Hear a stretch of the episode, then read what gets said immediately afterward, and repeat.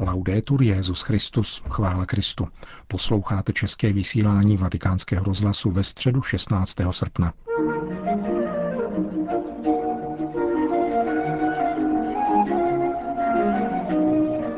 Dnes se nekonala generální audience.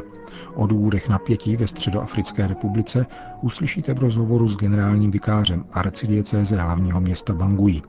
O rehabilitaci křesťanské psychologie uslyšíte v recenzi historického eseje španělského psychologa Martina Echevarii od Aristotela k Freudovi. Hezký poslech přeje Milan Glázer. Zprávy vatikánského rozhlasu. Vatikán.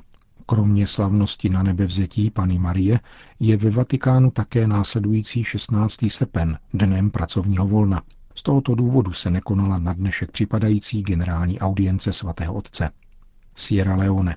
Papež František ujišťuje příbuzné a přátelé obětí se sovu půdy v Sierra Leone svojí blízkostí v telegramu podepsaném vatikánským státním sekretářem a zaslaným Charlesovi Tambimu, arcibiskupovi Freetownu. Na předměstí hlavního města došlo v důsledku prudkých dešťů k sesuvu půdy, při kterém bylo zabito 400 lidí. V soustrastném telegramu stojí, že se svatý otec modlí také za všechny, kdo se podílejí na záchranných pracech. Jde především o Catholic Relief Services, Charitus USA a Červený kříž. Při sesuvech přišlo o střechu nad hlavou nejméně tři tisíce lidí, kteří jsou zcela odkázáni na pomoc druhých. Belgie.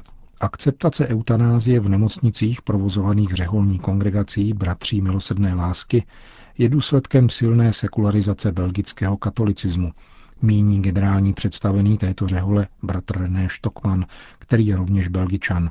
V rozhovoru pro italský deník Avenire se zmínil také o tweetu belgického politika Hermana van Rompuje, který spochybňuje právo papeže vložit se do záležitostí belgické řehole. Připomeňme, že na výslovné přání svatého otce požádal apoštolský stolec belgickou provincii zmíněné Rehole, aby ve svých nemocnicích přestala praktikovat eutanázii. Každý člen řádu byl zároveň požádán, aby osobně deklaroval svoji věrnost církevnímu učení.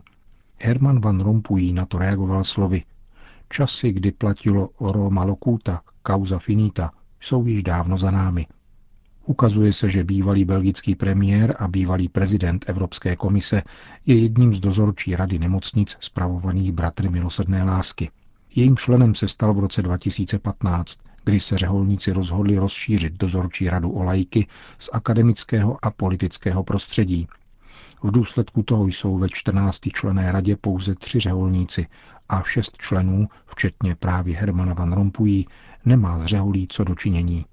Podle mínění generálního představeného této řehole je tweet tzv. křesťansko-demokratického politika projev nedostatečného respektu vůči apoštolskému stolci. René Stockman však nepřestává doufat ve vyřešení celé záležitosti.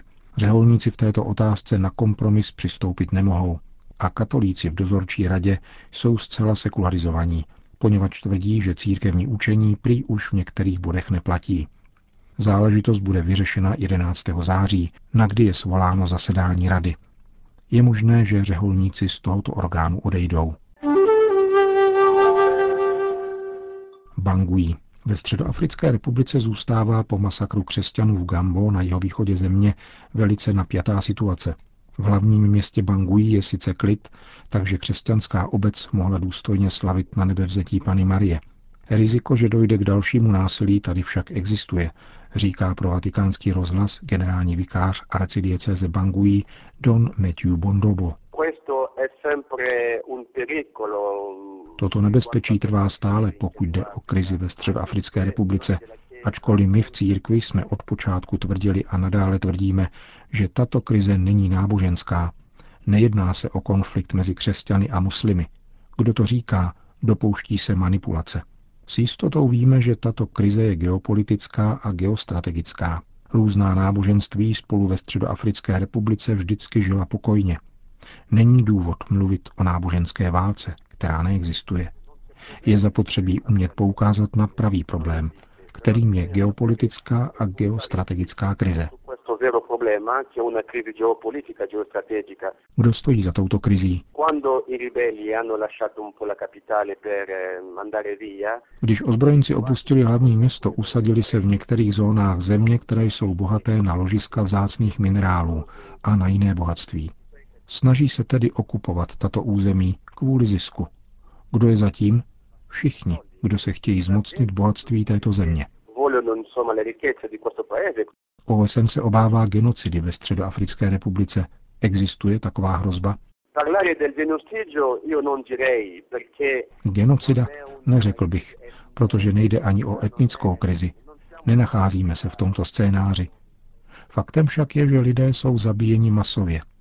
Pro nás v církvi je tedy naléhavé říkat konec zabíjení, dost už masakrů. Říká se, že vojenský kontingent OSN nic nedělá. Neřekl bych, že nedělá nic. Něco ano. Prozatím je OSN jediná síla, která je tady, aby této zemi pomáhala dosáhnout míru. Jiným problémem je interpretace mandátu vojenských jednotek OSN. Říkalo se, že přišli proto, aby odzbrojili všechny, kdo nelegálně nosí zbraně. Lidé se proto ptají, víme, že jsou zde nelegálně vyzbrojené skupiny, proč je tedy neodzbrojí? Odtud ona kritika. Jiná kritika se týká toho, že když někde dojde k násilí, přicházejí pozdě. Proto lidé požadují, aby Středoafrická republika měla vlastní armádu. Uznáváme však jednotky OSN, protože bez nich by bylo ještě hůř. Co byste vzkázal okolnímu světu? My, církev, máme stále naději. Svatý otec sem přicestoval, aby nás v této naději utvrdil. Nasloucháme mu a jeho slova jsou nám útěchou. Nemůžeme tedy přijít o naději. S na nebe vzatou je v božím království naše lidství. To je dnes zraněné. Prosíme tedy Madonu, aby pomohla střední Africe dosáhnout míru a poklidu. Vždyť lidstvu žehná Bůh. Vzkazuje z hlavního města Středoafrické republiky otec Matthew Bondobo. Konec zpráv.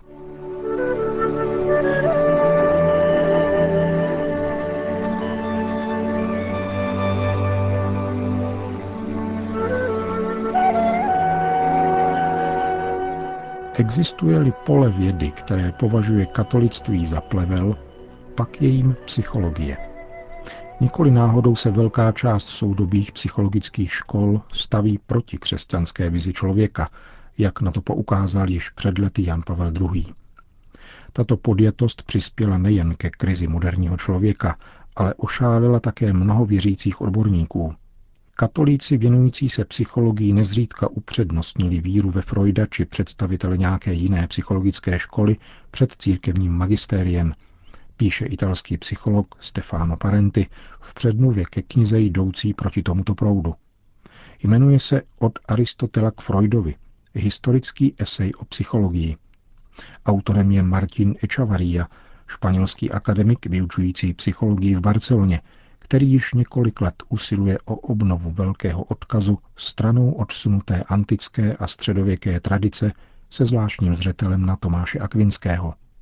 Podle španělského psychologa jsou antikřesťanské počátky soudobé psychoterapie zásadně ovlivněny Friedrichem Nietzschem, který je teoretickým strůjcem rozchodu s tradicí, a Sigmundem Freudem, jehož psychoanalýza představuje v tomto směru jakousi výkonnou moc. V západní civilizaci se vyvinuly dvě protikladná pojetí člověka. Na jedné straně antropologie, která byla formulována na racionálních základech řeckou filozofií, zvláště Aristotelem, a integrována křesťanstvím. Na druhé straně naturalistická a materialistická antropologie, která vznikla také ve starověku, ale postupem času, zejména v posledních stoletích, nabyla převahy a vyústila v díle Freuda. Člověk není víc ani není lepší než zvíře. Jeho později nabité schopnosti nemohou zrušit pozůstatky této rovnosti, dané jednak jeho tělesnou strukturou a jednak jeho psychickou dispozicí, říká Freud. Psychoanalytický přístup přejatý i dalšími proudy, vysvětluje španělský psycholog Echevarria, připravil terén sexuální revoluci, radikálnímu feminismu a destrukci tradiční rodiny – Tato vize diskreditovala celá staletí křesťanské psychologické reflexe o člověku a jeho jedinečnosti. Echevarria pak načetává její pozoruhodný rodokmen, ve kterém dává místo jak laicistickým intelektuálům, tak také svatým a učitelům církve. Tento přehled se bez uzardění dovolává pouštních otců, zejména Evágria Ponského a Jana Kasiána, a jejich popisů duchovních a mentálních poruch a onemocnění. Obzvláště zajímavé, poznamenává španělský autor, je z hlediska psychologické praxe jejich pojednání o osmi vášních, které jsou ve východní tradici ekvivalentem sedmi hlavních hříchů západní tradice, která začíná řehořem velikým, a zejména jejich postřehy týkající se smutku a omrzalosti. Významné místo v této chronologii patří bez pochyby svatému Augustínovi a jeho vyznáním, kde sonduje témata paměti a času, anebo de Trinitate, kde je mentální život podán jako odraz trojice. Jde o psychologii, která vychází z niternosti duše.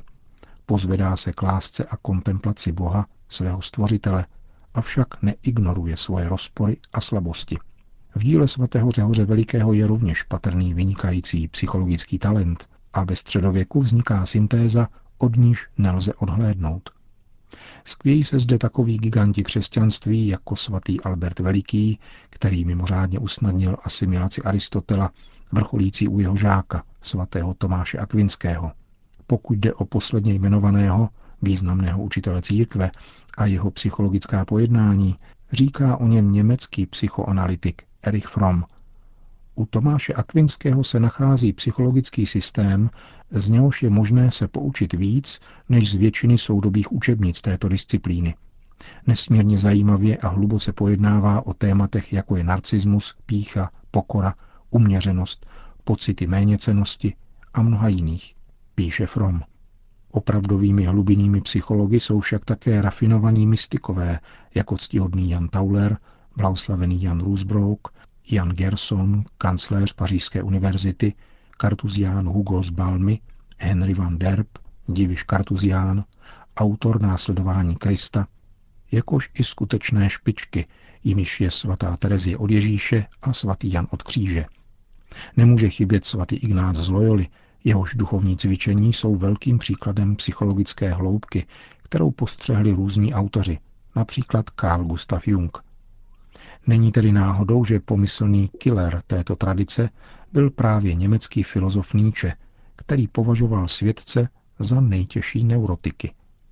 Antikřesťanský ostrakismus moderních století vytvořil nejvýznamnějšího, ne jediného katolického psychoterapeuta 20. století Rudolfa Allerse, žijícího v letech 1883 až 1963.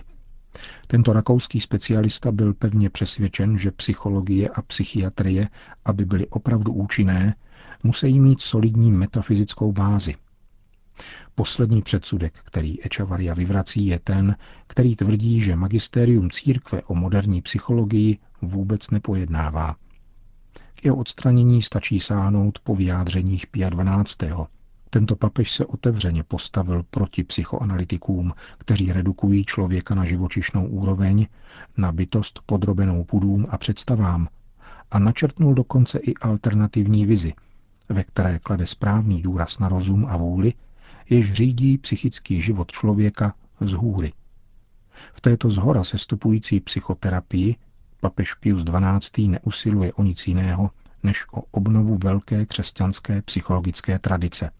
Tento odkaz může být dnes klíčem pro sekularizovanou společnost, která je v krizi a která rozkládá základní lidské vztahy, stojící na zdravém a zralém rozvoji osobnosti a je úrodným polem stále extrémnějších psychických poruch, stresu, deprese, anorexie a závislostí.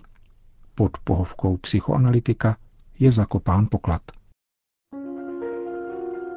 píše o knize španělského psychologa Martina Echevarrii od Aristotela k Freudovi recenzent italského katolického deníku Avenire.